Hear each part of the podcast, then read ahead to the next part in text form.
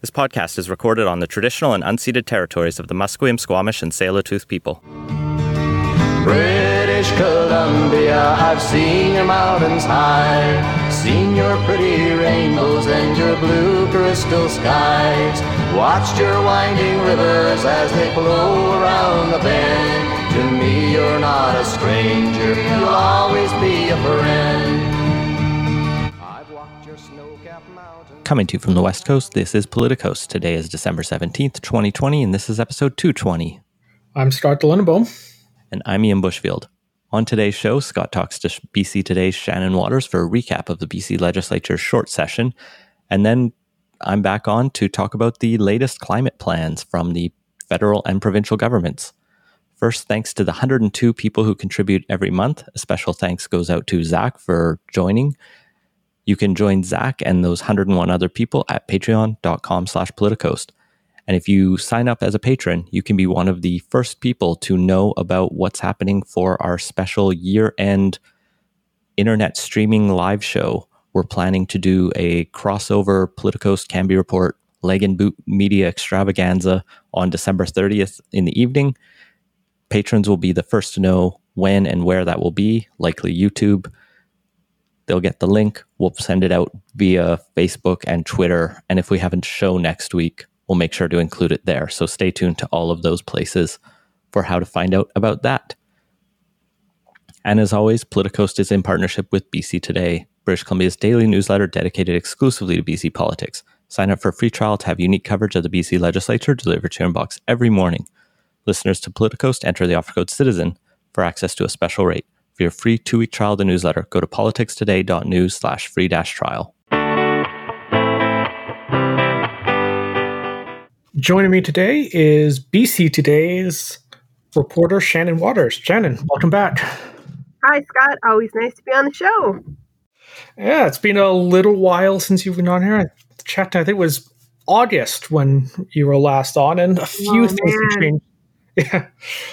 Uh, so a few things have happened in Victoria since we last had you on. Probably most. Yeah, just a couple of things. We got a whole new chamber in there. The, not a whole new chamber because not all the MLAs are physically present in the chamber, but there are an awful lot of new faces in the new parliament. Yeah, that was I think the big story of the fall was the election. What was it like having to do that remotely and have a kind of virtual campaigns going on? It was definitely different. I don't have a ton of context. I have covered a provincial election before, but I was doing it from a regional radio newsroom up north. So, not doing covering the leaders' campaigns and really focusing on a broad sort of reporting of what the various parties were promising. Definitely some frustration for access continues. That's likely just going to be a fixture of my life for at least the next year or so. But there were also some interesting I guess benefits to having the campaign go virtual. There were a lot of Zoom events that like maybe wouldn't normally have become public. They would have just taken place uh, within party and party supporters, and we got to see some peeks at those. And also, I feel like by the time we got to end of September, October, everybody was pretty comfortable on the various digital platforms, and things went a lot more smoothly than, say, they would have if we were doing an election back in the spring, but also probably not as smoothly as they would have gone if it hadn't been till 2021. Yeah, and uh, at least one party discovered that didn't necessarily go so smoothly Zoom calls as well. Yes. Okay, uh, yeah, so that was the election. Anything stand out or surprising that uh, happened during that? Um, time is meaningless now, so I'm having trouble like picking out a lot from the campaign itself. I think sort of high level thoughts. I was surprised at how little pushback there was on the snap election call. Like I feel like people were frustrated for maybe a week with Premier Horgan making that decision to send us to a snap election in the fall of the pandemic, but very quickly settled into okay, this is what's going to happen. We're going to go vote in a few weeks. There wasn't a lot of resentment that seemed to linger around there. And then when it comes to the results, like the Fraser Valley, I was not expecting the NDP to have such a strong showing there. I think I I predicted them at 53 or 54 seats, but was in the Fraser Valley I just did not have on my radar for them having a breakthrough there. Yeah, that was probably I think the biggest surprise was just how far they managed to push inland up the valley. Mm-hmm. Yeah, so that was the election. We had a fairly long gap, I think, compared to some previous years between the results coming in, or, or at least I guess election night, just the results slowly trickled in uh, over the next two weeks. And then the legislature actually returning, which talked last week about the throne speech, which both feels very long ago and pretty recent. Uh, and that that's because we only had a two week session, which is somewhat unusual. But let's at least touch on kind of the highlights of that very short return to the legislature. Yeah, it's been an interesting one. Just two weeks, which, aside from the emergency session in March, is the shortest sitting that I've covered in the three years and change that I've been working for BC Today. Yeah, and it pretty much went as described. Like we we knew fairly early on, the premier signaled that they were only really interested in sort of one piece of legislation, and that was enabling the spending that is going to support this recovery benefit that will pay a maximum of one thousand to five hundred dollars, depending on your living situation and based on your 2019 income. So we ended up with two pieces of legislation. The first one actually allows the government to delay introducing a budget. So we learned today from the finance minister that the 2021 budget will come out on April 20th, which is a full two months almost later than it would normally be tabled. Normally, it would be tabled in February. There was some legislation to allow a bit of a delay into March due to the pandemic, and now it's been pushed into April. That bill passed. I think it was yesterday, and then today they finished up debate on the supplementary estimates, which allocates the funding to cover the recovery benefit and a couple of other bits and pieces. And then they did another supply bill, and it was all done within a matter of about 20 minutes. And the lieutenant governor came in and said, Good job, everybody, and gave royal assent, and then it was over. Oh, so must have been quick. I, I, yeah, look on the. Sorry, on. No, I just like, yeah, eight days of sitting, and then it was all done. And now we actually have the parliamentary calendar for next year. So I can book my vacation days in advance if I'm able to go anywhere by that point in time. Yeah, hopefully the uh, vaccines will be rolled out and we'll be safe to travel by then. Fingers crossed. Yeah, that, was definitely a quick sitting. I'm looking on the government, or sorry, on the legislature's website, and they don't even have any of those bills get royal assent. Only one looks like it's even passed from what they've put on there. So they've definitely been driving hard at getting this session wrapped up. Yeah, and it does take them a little while to post it online once everything has passed. But yeah, pretty much everything happened either last night or today. Anything uh, particularly interesting happened in the House while those were making their way through or during question, question period? Or has it been a pretty boring session in terms of legislative drama? No, there was some good stuff. It definitely, I hated it less than I hated the summer session. I think that's mostly because like we're getting used to the routine and there were a few less a, a, few less minister your mic is on mute or like we'll have to come back to the member from such and such because they do not appear to be online at this time so that was good to see things flow a little more smoothly. Question period focused on the same issues over and over again, but it's been interesting to see the new ministers and the new critics start interacting, seeing who can get under whose skin, who is a strong performer, although it's really been quite limited in that respect, given that we've only had eight question periods so far.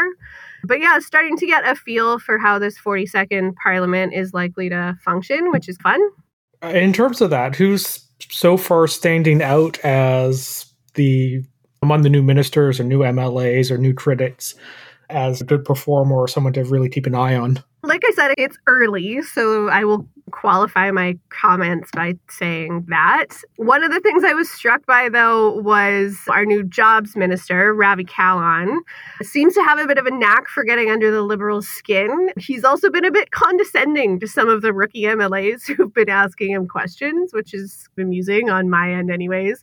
He'll talk about the newly appointed minister or compliment someone on asking their very first question.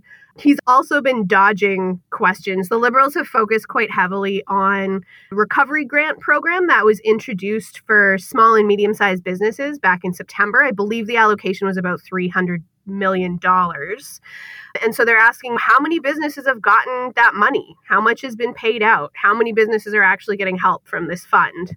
And the only figure that the minister has so far provided is that 1,400 businesses in total are somewhere in the process of having applied and being considered eligible and allocated whatever their grant funding is. So, not a lot of answers on that front. On the drama side of things, the new liberal health critic, Renee Merrifield, is a very distinctive delivery. She there's a lot of pacing involved. She's really got the drama down. So that makes her interesting to watch. Right. And in terms of question period, is this looking like it's going to be more rambunctious than in the the past couple years or a little more settled down or is this one of those things where it's really hard to tell because everything's over zoom and people's mutes mics are muted that was one thing I had a good chuckle about earlier this week. I can't remember which minister it was, but she was delivering an answer that the opposition wasn't particularly impressed with. And so those in the chamber were heckling. And the speaker said, Members, she can't hear you. because when you're speaking, like the people in the chamber don't have any input if you're on the remote. So just reminding members that, like, sometimes heckling isn't going to be as productive as you thought it was going to be. The speaker has said he's made it his mission to have question period become as boring as possible and I'm not entirely sure what that means. I assume it means like more substantive stuff, less heckling, name calling, etc., which certainly doesn't seem to have been the case so far. Lots and lots of heckling, lots of blame still back and forth. We're hearing about the 16 years of the liberal government neglect, etc., from the NDP side. Meanwhile, the liberals are accusing the government of having called the snap election and then not really doing a whole lot in the aftermath of it. They introduced a couple of pieces of private members legislation this session that would actually realize NDP campaign promises.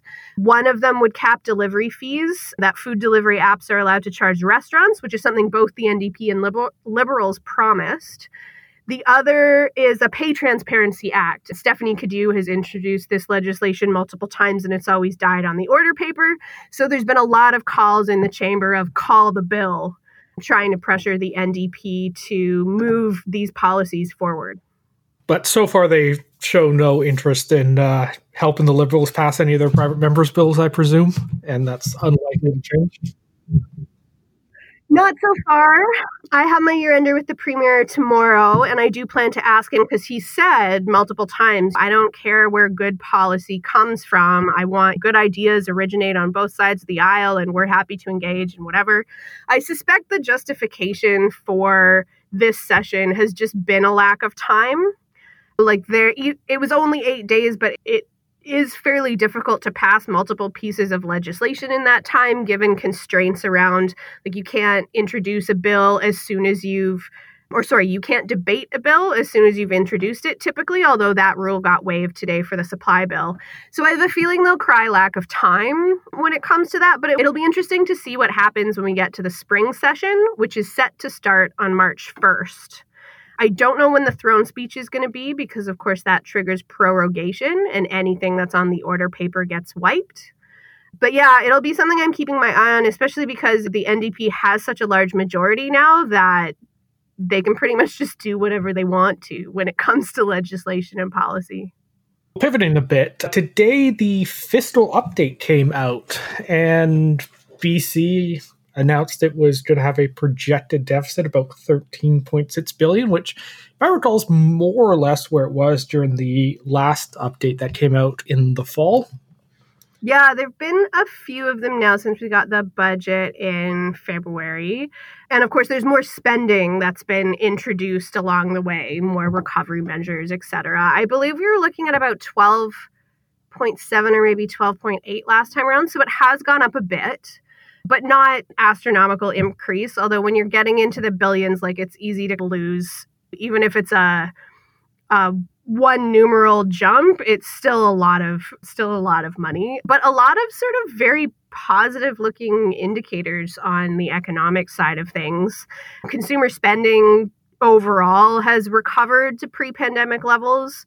Spending is still down on certain certain categories, fuel being one of them. People are still not doing a lot of traveling around, so they're not buying a lot of gas.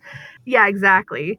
They sure are burning through the spending on gardening and like home improvement type items as well as electronics and appliances though. So those have all fully recovered. Um, yeah, that was actually Sorry, One of the things a bit surprised to see in there is that uh, retail s- sales have only dropped by something like 0.6%, which is way lower than I would have guessed. Yeah, it was interesting to look at some of the numbers and be like, oh, okay, so we're almost back to where we were. Uh, I wrote my piece today mostly comparing to the February budget because the numbers there are closer. What we have now is closer to the February budget than to the fiscal update that we got in July in a lot of categories. I suppose it's good news, more or less. Yeah, I, I would say so. Two things that kind of struck me is that the housing market is just, I don't know what the government is going to have to do, but housing start sales and prices are all back up above uh, where they were at in February. So lots of, I guess, mostly good news on the housing front. Although the finance minister was asked, what does this mean for your housing affordability agenda? If prices keep going up no matter what you seem to do in even in the face of a global pandemic like how are you going to deliver on affordable housing? So it will be interesting to see how the new housing minister david eby handles that one. Yeah good and bad news i suppose. I, I gather a fair bit of the housing demand is just the fact that without people going out to spend on the things they usually do fewer trips fewer meals out there's just been a lot of savings and like household savings have actually climbed quite a bit during the pandemic, particularly for those who were lucky enough to be able to still be employed throughout the period, which also means that just a lot of people now have down payments ready that weren't mm-hmm. planning on it back in February. Yeah, and even people who were like spring tends to be when the market picks up a bit and that carries into the summer. And certainly for the spring, like people weren't buying houses. Like nobody was doing anything. So there was pent up demand to deal with, and that seems to still be driving things along. The other significant development is that ICBC is actually forecast to turn a profit this year and not even a little one. Back in February, they were forecasting about 86 million in profits coming in and that has now bounced up to 410 million for the current fiscal year. That's the projection. I'm guessing this is probably in large part due to vehicle miles traveled falling, as there are fewer commuters and much fewer road trips going on. Yeah, so fewer accidents, fewer claim payouts related to those accidents. Although the finance minister played a little bit coy because the government has promised to deliver any pandemic related savings back to drivers in the form of a rebate, most likely. And she said, the fiscal year is not over and we need to see where the numbers go by the time we get to March. So I wouldn't expect a whole lot on that front until that point in time. Although we already know um, that ICBC has applied for uh, a rate decrease. They went to the BCUC asking for a 15% drop on basic insurance earlier this week. So that should be coming out. I believe it'll take effect in May, which is also when we switch to the new no fault system. So that's going to be interesting. Yeah, it definitely will be. I think the uh, trial lawyers might not like it, but I expect a lot of other people will be pretty happy with that, particularly if it saves them 15%. Yeah, I think overall the NDP had promised a 20% rate drop. So that will include decreases in optional insurance, which they don't have to ask the BCUC, the BC Utilities Commission, for permission to do. They can just change things up on their own. So, yeah, I think if the NDP does deliver what is promised, people are going to be very happy. The question is, is it all going to go as smoothly as they probably need it to in order for people to not get annoyed? Uh, so before we move on from the fiscal update, I guess the other big item to or headline out of that beyond what we talked about is what the overall debt levels are. And this is something that opposition parties love to bang on about. But what is the broad debt situation for the province? Yeah, it's gone up and the province is is likely planning to borrow as we go into the next budget as well. Although the finance minister likes to point out there's prudence built into the budget, so they do have about a billion in contingencies in case things go sideways down the road. And the other thing being like BC has a, an enviable credit rating, and so it can continue to borrow while maintaining a manageable debt ratio. And I'll let you do the numbers on that front because I did not cover those today. So overall, we've gone up to 60.5 billion in taxpayer supported debt and 88 billion between that and the self-supported debt which only gives us a taxpayer supported debt to GDP ratio of 20.8% which like you said it's a pretty enviable position to be in I haven't checked where the other provinces are but they're all much higher than that. I know a couple years ago, Ontario, I think, was looking at 100% or coming up fairly close to that. So overall, like, that's a very low level of debt and pretty comfortable. And between the you know, 16 years of BC Liberal governments, as the opposition likes to say, in the last couple of years, that's been a pretty tightly run ship, and that gives them plenty of room for situations like this. Yeah, particularly I think if the economic indicators do pick up the way the province is thinking that they will going forward. Yeah, it'll be interesting to see because the last couple of years with the NDP have started to put the lie to the characterization that the NDP just spends frivolously and can't manage finances very well.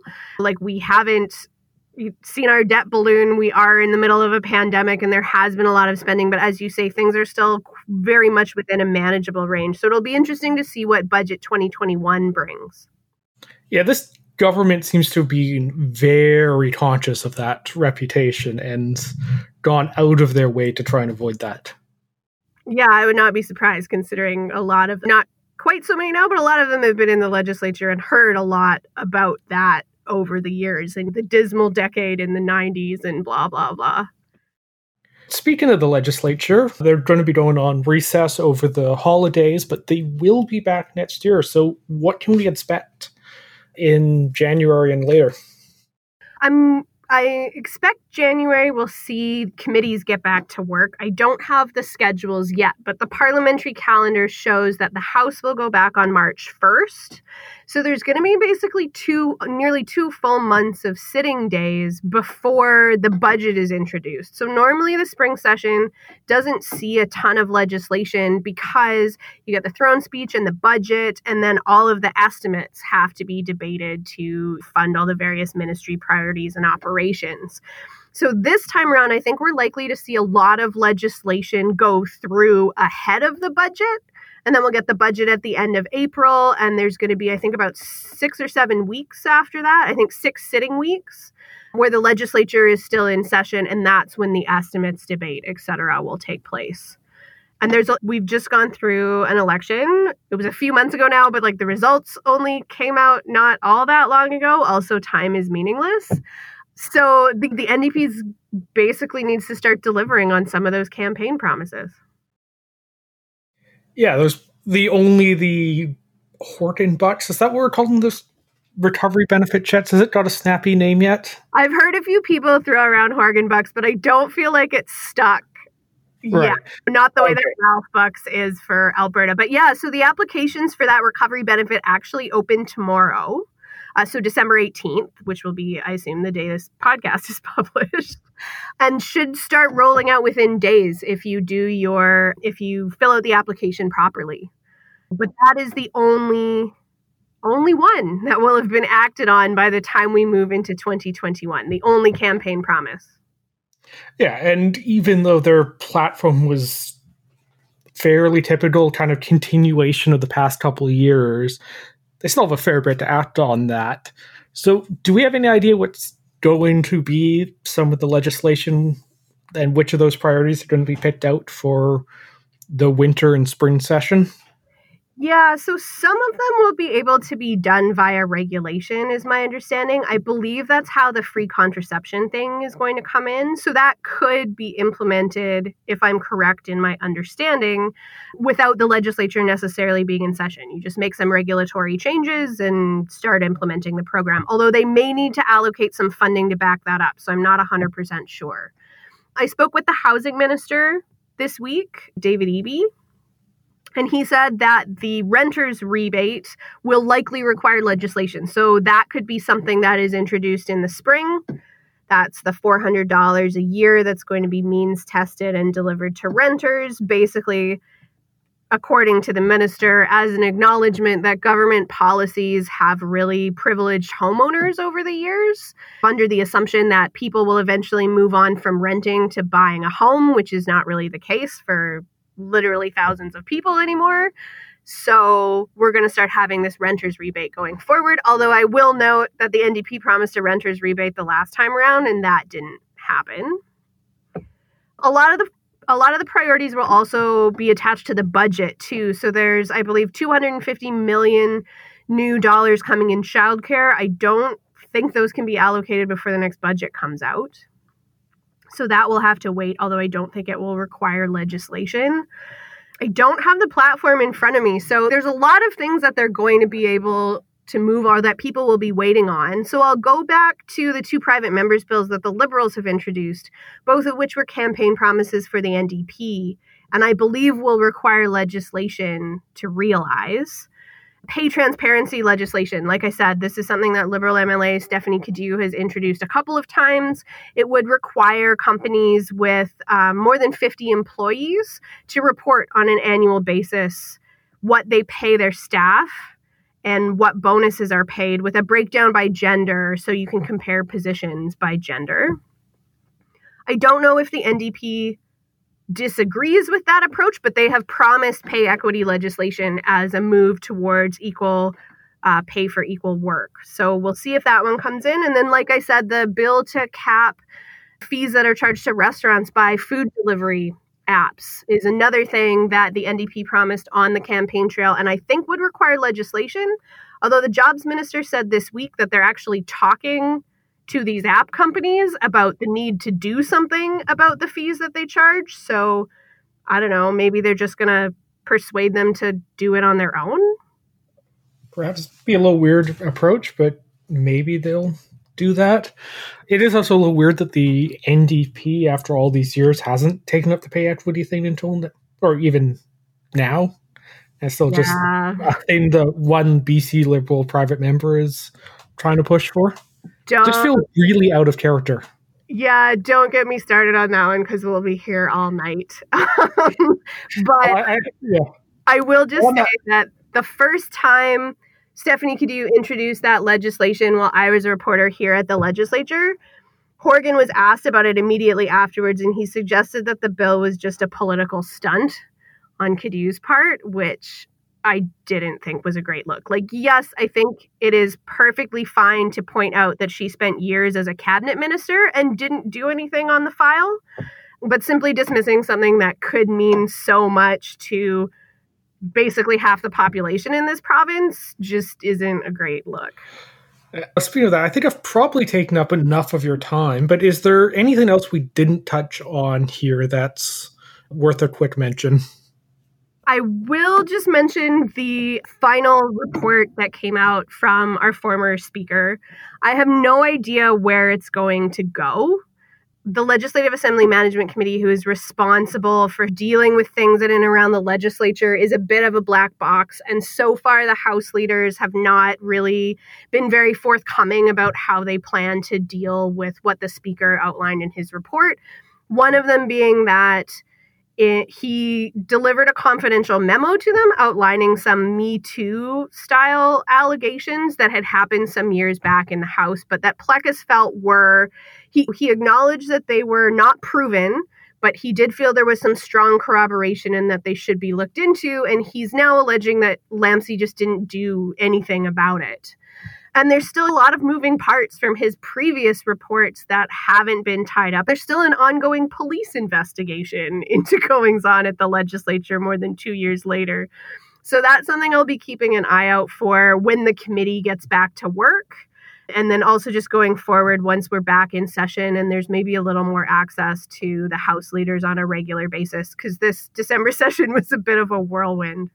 Okay. Yeah, it's kind of weird that a former speaker who's now since departed is continuing to put out reports, but uh, Plecas has been nothing if not unusual in uh, his time as speaker.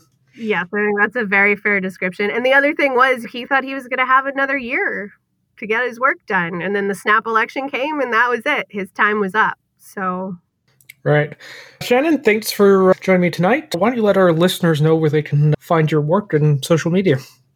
You can find my writing. We do frequently publish stories that are not locked up behind our paywall. So that's over at politicstoday.news. You can also see coverage of Alberta and Ontario over there if that's your bag.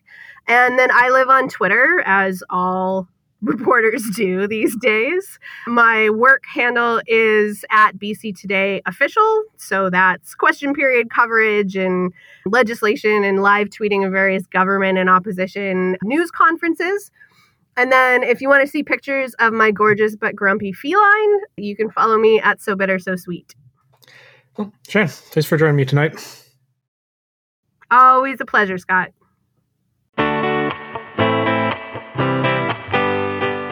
Moving on to our next segment carbon taxes keep going up.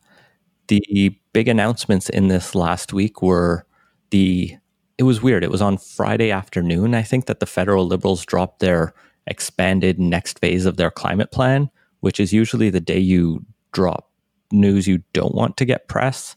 And if you're the government that ran on a climate plan, you would think they'd want to actually get some attention to it. So I'm actually wondering if the rule that Fridays are the take out the trash day isn't as applicable as it used to be, but with social media and everything, you know, it's no longer the case that people are getting the the daily newspaper, and if you don't make it by the you know, end of day print deadline on a Friday, it's not going to be in the Sunday paper, sort of thing. And, and now people are sitting at home all weekend on social media. Fridays might not be as much of a low key day as it used to be. That's fair enough. You can get a article on the internet in five, ten minutes. You can get a tweet out in seconds. So people can get their hot takes out pretty quick. And on the weekend, the columnists tend not to be working, so they can't decry your hundred and I have it written down. They can't decry your hundred and seventy dollar a ton carbon tax, which is coming in twenty thirty but that was a headline that I think maybe they wanted to have people talk less about, and maybe the depth that we'll get into in a minute of this plan would have been something more valuable to talk about. Yeah, so the carbon tax number took all the headlines was the main focus, but it's actually part of a broader set of policies that build on the climate policies the Liberal government put in during the last term, back when they had a majority. So, this is a plan built off of five pillars with the aim of exceeding the 23 with the aim of exceeding the 2030 targets the overall plan is an additional $15 billion in spending some of that is spread over 10 years and some of it is over a year or two so it's a bit hard to say how much additional per year it will cost. I didn't go all the way into the associated budget documents, which I'm sure were at the appendix. The bulk of these reductions are going to come from the oil and gas industry, and then as well from heavy industry reductions in buildings and electricity. Basically, the big emitters are where we need to make the big reductions.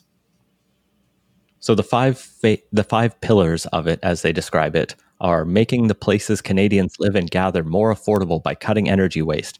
In other words, more energy efficient homes and buildings. Number they're not the pithiest top line pillars they're going no, for. I think I'll just do the short form so that we can get through this because there's a lot in here. Number two is essentially clean transit and clean power. Important things. They just mash those two together, though. They don't really otherwise go together. Number three is ensuring pollution is the carbon tax. Number four is supporting industry. It's a vague one. We'll come back to that. And number five is getting nature to do our work for us. It's the planting trees section. So let's start with number one the making buildings more green. The highlight of this section is the $2.6 billion being invested over seven years for the $5,000 home efficiency grants that I think we talked about in the throne speech episode a couple weeks back, because that number sounded familiar. The home efficiency grants and rebates, uh, it's been a fairly long standing part of the Liberals' climate policy. So, not a huge amount new there. I'd have to go back and check about like exact dollar figures and number of grants that they've budgeted for, but it, uh, fundamentally, it's not a new announcement. I think it is an additional 2.6 billion though for this program to do another 700,000 700,000 grants. So that's promising. There are still a lot of buildings to retrofit. So got to throw money at it. Yes. In fact, more than 2.6 billion dollars worth of retrofits. Like at least an order of magnitude more than that would probably be what it would take if you wanted to retrofit every building. Maybe even two orders of magnitude. Yeah, and that section is going for private homeowners, so that's relying on individuals to foot part of the bill there. Like five thousand dollars will do some support, and for some newer homes, that'll probably be enough. But some older homes probably need a lot more than five thousand dollars to get efficient to get up to the efficiency standards we want. There's also a lot of money being pumped into continuing the low income retrofit programs. There's a new low cost loan program being rolled out for homeowners and landlords to help them as well. The other big number in this section is the $1.5 billion over three years going to cities and municipalities to support greening their community buildings, whether that's retrofitting an existing community center or library, or just built the new ones being built, making sure they are energy efficient. That definitely helps, but once again, 1.5 billion is not enough to completely handle that whole area. So it, it's going to be needing to rely on cities and provinces coming in with matching or in fact more than matching funds but you know, does help ease the transition.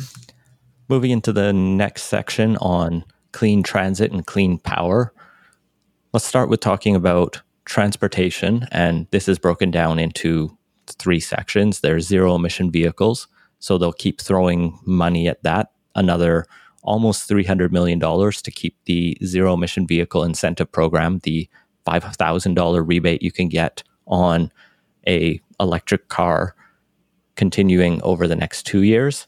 There's an additional $150 million over three years for expanding charging and refueling stations. And then there's talk about aligning standards with the new US administration to promote greater zero emission vehicle availability. So, talking about aligning supply chains so that the cars being manufactured across North America are more likely to be zero emission vehicle than not. Get us all on the same track now that Trump isn't president, going to be president.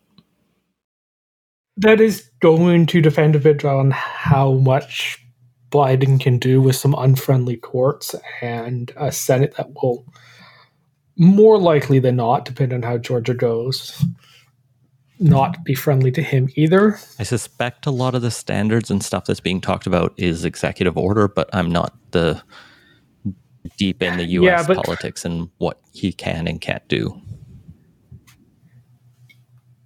Yeah, but I have a feeling executive orders might be a little more constrained when now that John Roberts is not even the swing justice. We can only do so much in Canada. Where we apparently aren't that ambitious, weirdly, is on the electrifying public transportation section. There weren't really dollar numbers on, and this was the like expand transit section of the plan all it really talks about is continuing to work with municipalities and provinces to electrify and build out transit. But there was no big dollar amount slapped on this section other than the 1.5 billion the Canada Infrastructure Bank's growth plan has targeted to expand and accelerate zero emission buses specifically. Like we need money for SkyTrains. Yeah, we need a lot of money for SkyTrains and probably the reason it isn't in there is because they want the option to do kind of project by project announcements. Because when you're spending you know five billion dollars or two billion dollars or whatever the amount is, or in Mont- Montreal's case where they're putting in something like 90 kilometers of new transit lines, which for reference is basically the entire transit system of Vancouver as it exists right now. It's roughly that length. When you're putting all of that in, you want to be able to not have the announcement be tucked away in a report that the media and some podcasters will read, but not many other people will. So I can see why they're being a little vague there, that would at least be nice to have a broad, okay, even if we're not doing project by project announcements, we're going to put whatever number of billion in capital expenditures going forward and we'll dole it out as we decide. It's a good way to inflate your the, plan from 15 billion to 30 or more. Yeah. On the other hand, with buses, this is the sort of thing that most transit agencies have a f- fairly regular turnover in their fleets. So just having a fund that goes out and supports them would make a lot more sense than the kind of wanting to keep your powder dry for big transit sp- spending announcements. The other part of this section is that we will have a national active transportation strategy to encourage walking, transit use, etc., bicycling across the country. Sure, the NDP will be happy about that because they've had a national cycling strategy or something along those lines in all their platforms as long as I've been reading them. But it's one of those things where, unlike, say, big, massive capital projects like a SkyTrain line or you know, national standards on automobiles. This really active transportation really is like the epitome of a local issue, and making it a national strategy is maybe not the best use of time and resources. I see a value here in terms of setting minimum standards, not necessarily saying Vancouver should do this specific bike path or whatever, but saying each city should aim for 50% of, or whatever percent of act, trans, of trips by active transportation and then and providing funds is what the federal government can do that can be the next stage of the strategy to help them get there also even just little things like making sure each province is consistent with how wide a bike lane should be so if you're a cyclist in ottawa who then moves to vancouver you don't suddenly have an entirely different infrastructure network to get used to. We live in one country. Although in that case, although those standards are typically set at the provincial level, or some, sometimes city too, but yeah, typically that sort of transportation engineering standards more local than federal.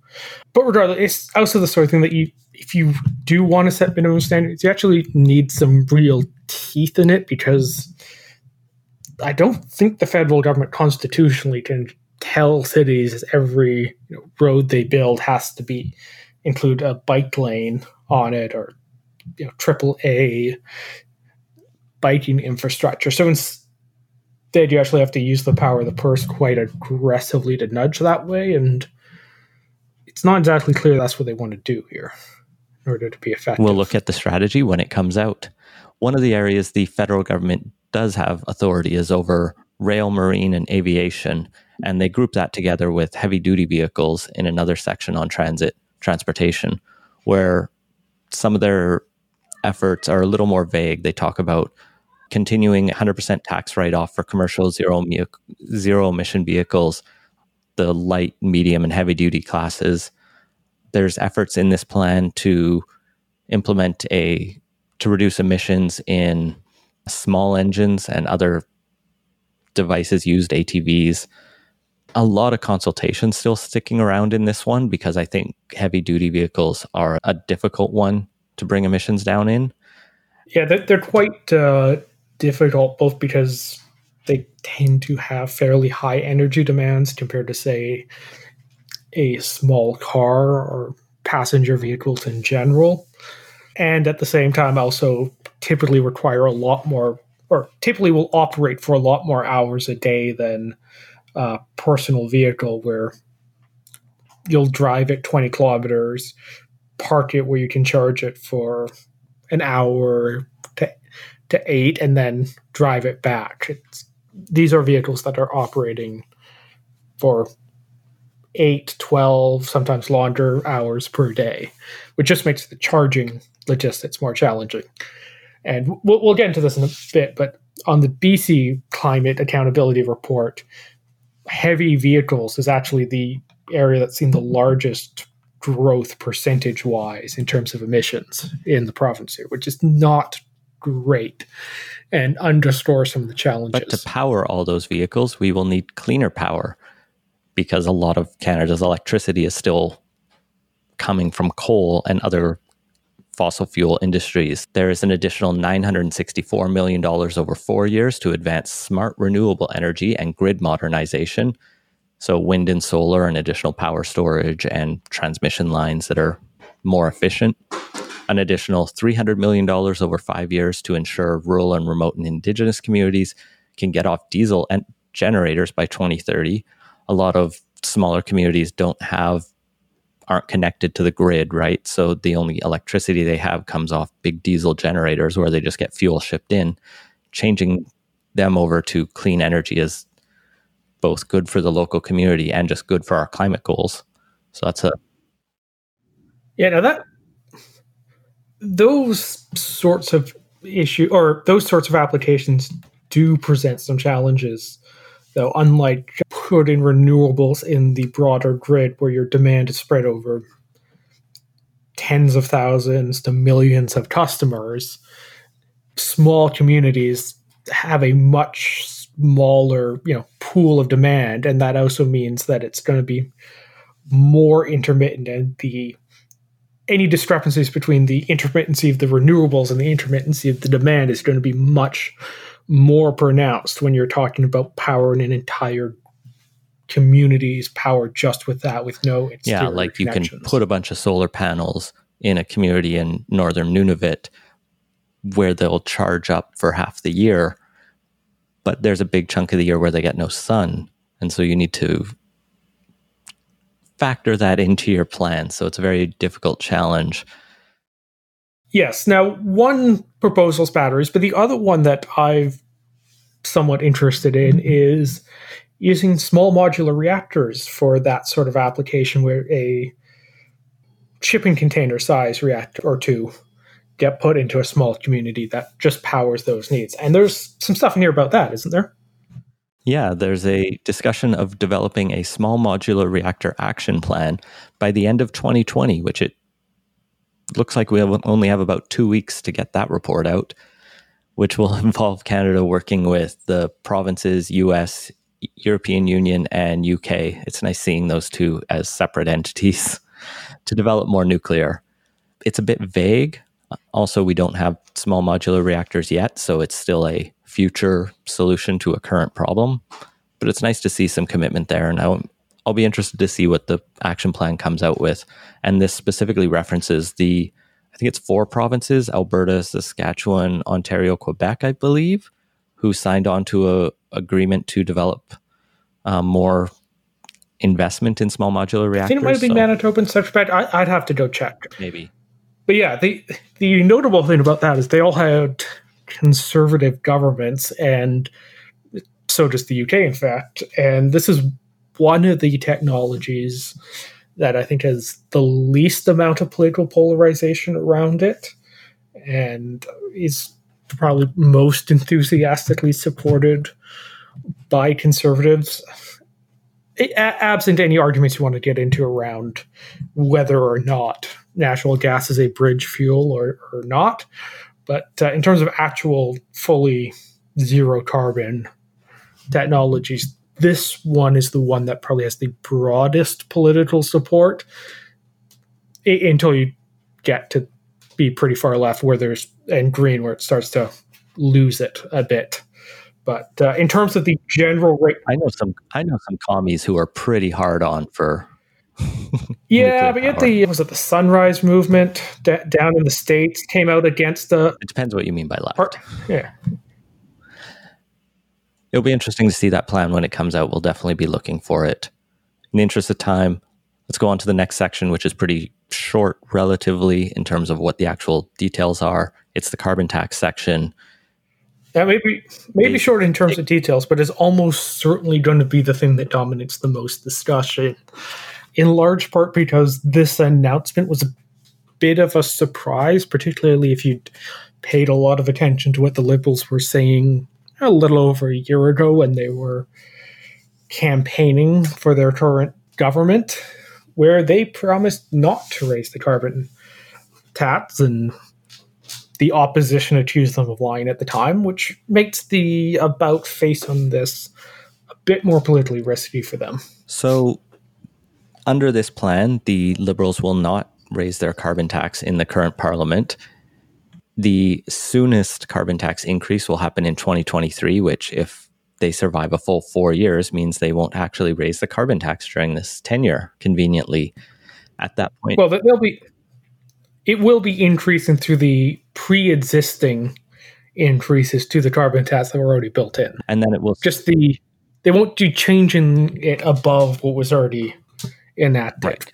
But no doubt there'll be the legislation to carry this through past 2023, where the rate of increase is going to jump from ten dollars a year to fifteen dollars a year that'll probably be brought forward within the next few months. Yeah, the goal is to get it to 170 by 2030. And this is the backstop. So this doesn't technically apply to us in BC because we're already on track for this. And I don't remember the exact numbers, but the key. I don't think we were at like a hundred. we were not at $170 a ton on track, I don't think. We've paused recently because of the pandemic and we'll undoubtedly have to review the tenure. Point being, the goal is to oh. get every province who isn't at 170 by 2030, if your province doesn't have a carbon tax or similar pricing scheme that the federal government deems reasonable, they will charge your residents this amount and they will cut checks to the lower income chunk. I think it's even like majority. It's, it's like 75%. It's pretty much everyone gets a, a check, more or less. You, you have to be fairly wealthy, I think, before any clawback comes in or, or a reduction in that. And what's nice under this plan is they intend to make the rebate checks quarterly rather than annually, which will just help people see that money come in and make it probably more popular or at least less hated. Yeah, they, yeah, they're going to be front loading the rebates as far as I can tell, and that's going to probably help the uh, at least ease the pain, if not actually make it popular. So while the carbon tax is going to increase quite a bit. They've actually tweaked, or they're planning to tweak some of the clean fuel standards as well to narrow them and just target liquid fuels. So there's some tweaking around the edges about what the carbon tax will hit. I think with the idea of uh, giving a break to some industries, which will then be supported through what we'll talk about in the next section. Which isn't ideal because one of the main benefits of a carbon tax is its breadth and how it doesn't or how it basically treats all emissions as the same. Now that some there's always implementation difficulties around being perfectly universal, but the underlying theory behind it is that you want to price the thing and then let individuals figure it out. If you have the government coming in and carving out exemptions or, or different rates for different amounts of fuel that's irrespective of their carbon impacts, it defeats the main purpose of a carbon tax. Indeed. Let's talk about how we will build Canada's clean industrial advantage. In other words, support industry to help make many of these changes. There's a lot in this section. I'll try and run through it quick and then we can break down some of the more interesting bits. The big part for small medium enterprise industries is to cut the corporate tax rate in half for companies that make zero emission products. Under supporting natural resource development and heavy industry, there's going to be a net zero challenge for large industrial emitters to get to 2050 by to get to net zero by 2050. That'll be supported through a $3 billion strategic innovation fund for the net zero accelerator, 3 billion over 5 years. There's going to be $750 million emission reduction fund to provide repayable funding to oil and gas companies to help reduce greenhouse gas emissions. And we have apparently planned to phase out all inefficient fossil fuel subsidies by 2025. I don't know exactly what the difference between an efficient and an inefficient fossil fuel subsidy is. I just noticed that keyword and there's going to be one and a half billion in low carbon and zero emission fuels fund to increase the use of low carbon fuels, hydrogen, bio crude, natural gas and diesel, or even that renewable natural gas and diesel are in there. There's going to be a Canada's hydrogen strategy to promote the use of hydrogen fuels. We'll come back to the made in Canada manufacturing because I bet you have thoughts about that. There's going to be 165.7 million over seven years to support clean tech in agriculture. A key thing in there is redu- in setting an emission reduction target for fertilizers. Apparently, our fertilizers are getting out of hand in their emissions, and we need to get to 30% below 2020 levels. We need to regulate our landfills more to collect more methane another $750 million over five years to support research and development through Sustainable Development Technology Canada. The government's going to make sure they do clean tech when doing government procurement wherever possible, which I'm sure you'll have thoughts on that as well. $35 million for the Canada Coal Transition Initiative, which is a just jobs transition type of program to make sure people leaving the coal industry get other jobs. $150 million for dedicated infrastructure fund to support priority projects in impacted communities where job where transition is happening. And the $5000 canada training benefit will continue to help retrain workers. Made in canada manufacturing as well as i mentioned is the effort to support more development of battery supply chains promote automotive and aerospace manufacturing industries and really trying to gear all of that towards green energy what do you like? What do you dislike, Scott? Yeah, so I'm a little mixed on it. On one hand, it would be good to you know, help develop an export industry. On the other hand, it we do want a case where we're actually just trying to be as efficient as possible when going through our procurement for the government thing and not doing as we Uh, governments often have a tendency of doing of trying to focus really on propping up certain domestic manufacturers rather than a broader look at the market and who can actually supply the technology the best. And in that way, it's really going to depend on what the details are. Yeah, there are elements of this that I think are really good. It looks like a lot of good investments that are clearly targeted. The corporate tax rate cut is not a sustainable type of policy. I was mentioning before the show how it's like the let zero emission vehicles use the HOV lane in the short term to encourage people to drive them. That's great until everyone's driving an electric car and then everyone's just using then the HOV lane's not an HOV lane anymore. It's just an extra lane of the highway. Similarly, the net zero challenge was super vague, other than just we'll just challenge them to do this thing. And I'm like, so what? And it seems like it's a bit tied to the $3 billion next to it, but it also seems like it's just let's hope companies do it. And it's just tell them they have to have a plan by 2050 to get to net zero. If you're doing a mix of regulations yeah, already, there are so in- do regulations. And there are also industries that are just really hard to decarbonize, such as concrete and steel. And none of the e- even theoretical technology on that are really at the point where they're ready for widespread adoption. And in that sense, the $750 million over five years probably needs to be a lot more than that if you really want to solve some of these rather difficult technical problems. Similarly, the amount of money for supporting the just transition, the jobs retraining, and making sure people in coal, oil, and gas and fossil fuel industries can get into green energy it seems somewhat insufficient. It's more just throwing.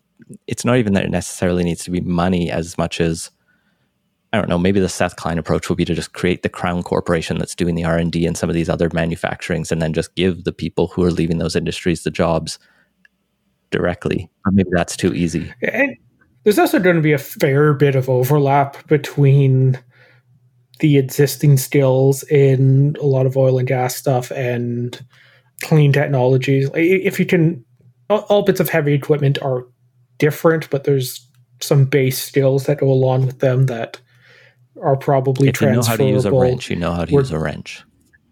It's obviously a little more complicated than yeah. It, it, and maybe we won't be pulling coal out of the ground, but we'll be needing to pull a lot of you know components of batteries and various other rare earth or, or somewhat uh, unique components that go into things like wind turbines or solar panels. And you know, the canadian mining industry is fairly large and it's probably going to grow as we need to pull change what we pull out of the ground in order to provide energy sector and energy technology. So there will likely be. I don't think it's going to be necessarily quite as hard as some people think it is to take people out of, say, oil and gas or coal mining and, and transfer them into new jobs. It, really, though, the demand has to be there. And when you have a tight labor market, employers will find the way to make those uh, changes happen. And that's what's got to fundamentally be driving it more than a necessarily front load in the skills training portion of it. Although that some of that's still going to be needed because there may be overlap, but they're not the same. And let's touch on the last pillar quickly before moving into the provincial stuff, where I think some of the mines is more addressed. Mines were actually absent I think, from this, unfortunately. This plan, it's an oversight. I'm just realizing. But the fifth section.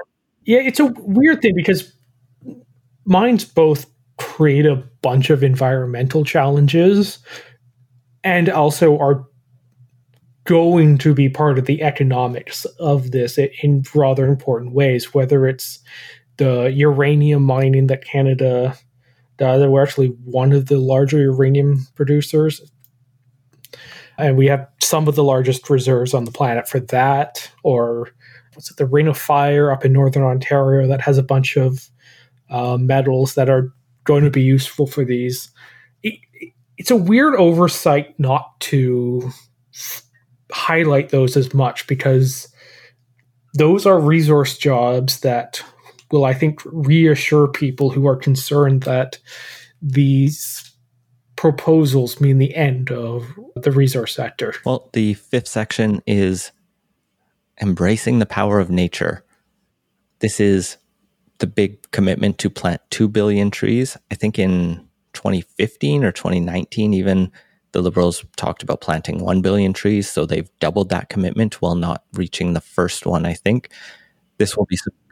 I think 2 billion previously. 2 billion sounds familiar. I remember 1 billion being talked about. The goal now is 2 billion funded via $3.16 billion over 10 years. These will be trees everywhere crown land, cities, farms, even private rural and urban land. Just get trees in the ground.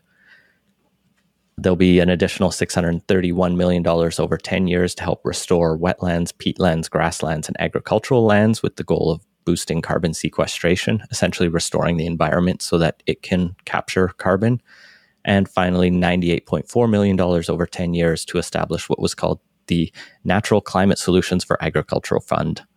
So, a lot of money to help protect our land. Uh, the ban single use plastics is also in this section. That's one, the single use plastics thing is something I think gets way too much attention relative to its importance, especially when it comes to climate issues. And particularly in 2020, we've seen the benefits of disposability when there are health concerns or, various things that were really you don't want to necessarily be reusing something all the time and want to be able to get rid of a contaminated object and put it into a controlled waste stream that ends up in a landfill. So it's it's the most tangible thing for people who live in cities and particularly who are well connect or are pretty disconnected from the carbon emissions within the carbon or within the concrete industry as you were talking about but those so it's almost like you have to do some of the more symbolic things to help make sure the background things that actually make a difference get through. Do you though? I, I can understand that to a degree, but is anyone really who is going to support this just won't because single use plastics isn't there? Like there, there, are a lot of people who care yeah. though, and they're loud and noisy, and they but vote the liberal. Is, so they're the people who'd vote liberal anyway. Whereas, say, the resource sector stuff that we were talking about just before, those are people you could potentially win over who aren't going to be predisposed. And if anything, it's symbolic stuff. It is for the people that aren't already going to be voting for the government that's bringing they, this in. They just don't want reporters to keep asking about it. Pardon? They just don't want reporters to keep asking about it. They just want everyone keeps saying, "Why aren't you banning single-use plastic?" Fine, we'll ban single-use plastics, but now we won't do it this year because obviously there's still a value to them, and then we'll make a bunch of exemptions. It's just getting the noisy people away. That's that plan. We're running long. How much do you want to talk about BC's first Clean BC climate change accountability report? A little bit. Before we do, I, I just want to quickly think a little bit about the politics of this. And there's, I think, a fair bit to light, some areas that could use improvements and stuff. It's really going to be, I think, the carbon tax portion that'll make or break this and is going to be the spot where they are most valuable. Now, the various provincial governments, the, the ones that weren't thrilled about it before, have already signaled their displeasure and opposition to this.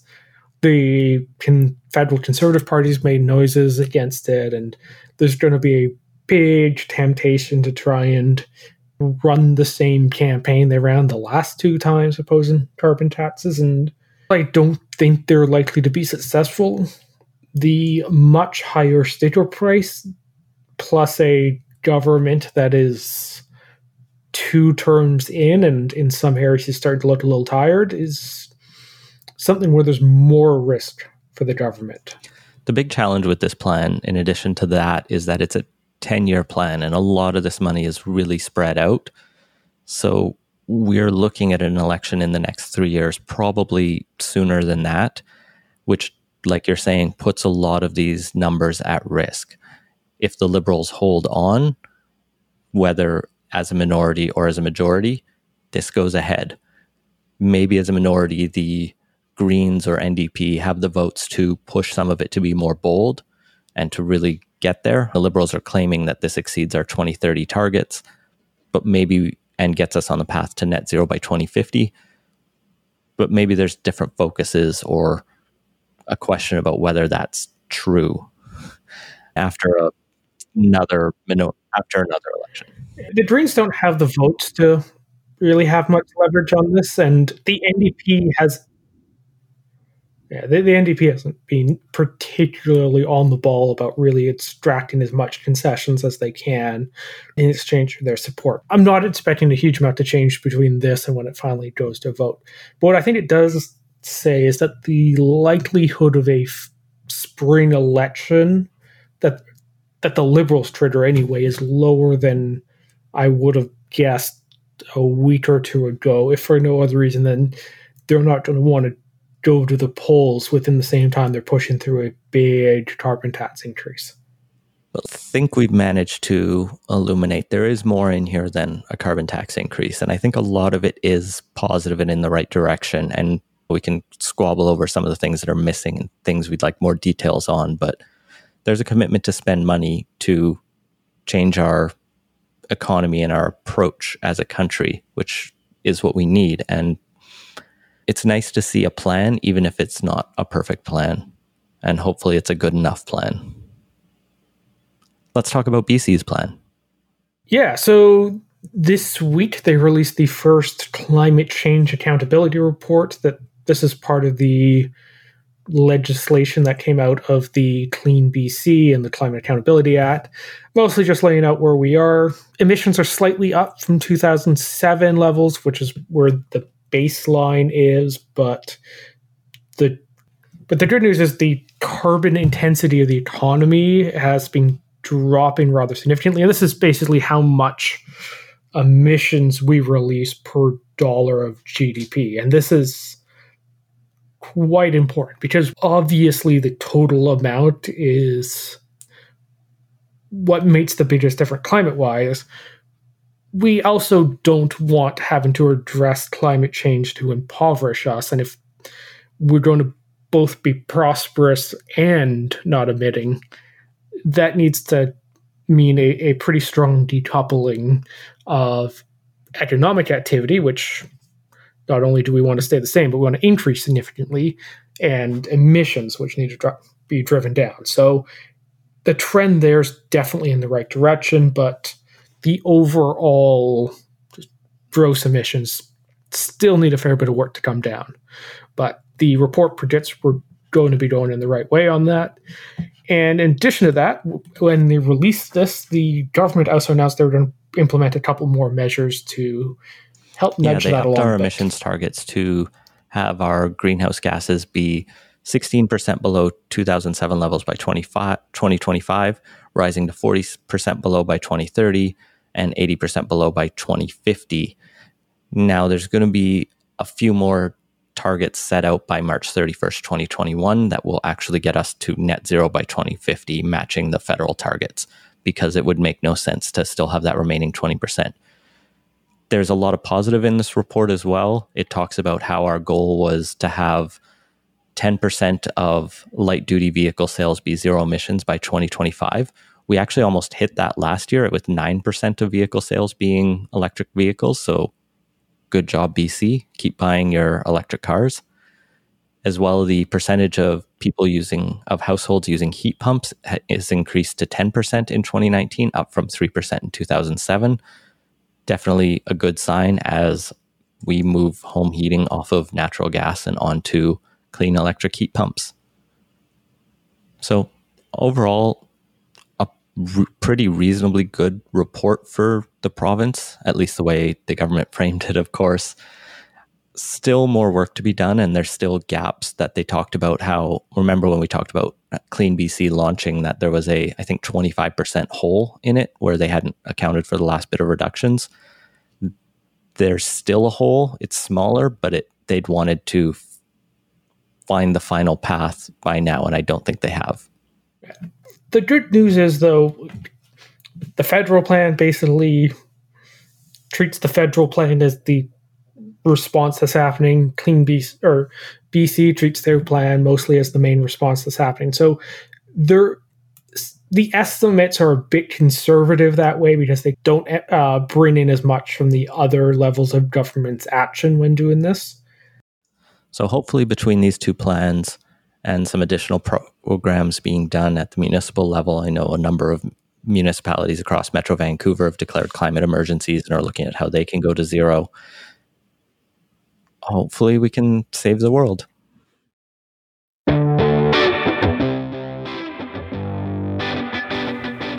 And that has been Politicoast. Find links to everything we talked about at politicoast.ca. Support the show and get access to our Slack channel at patreon.com slash politicoast.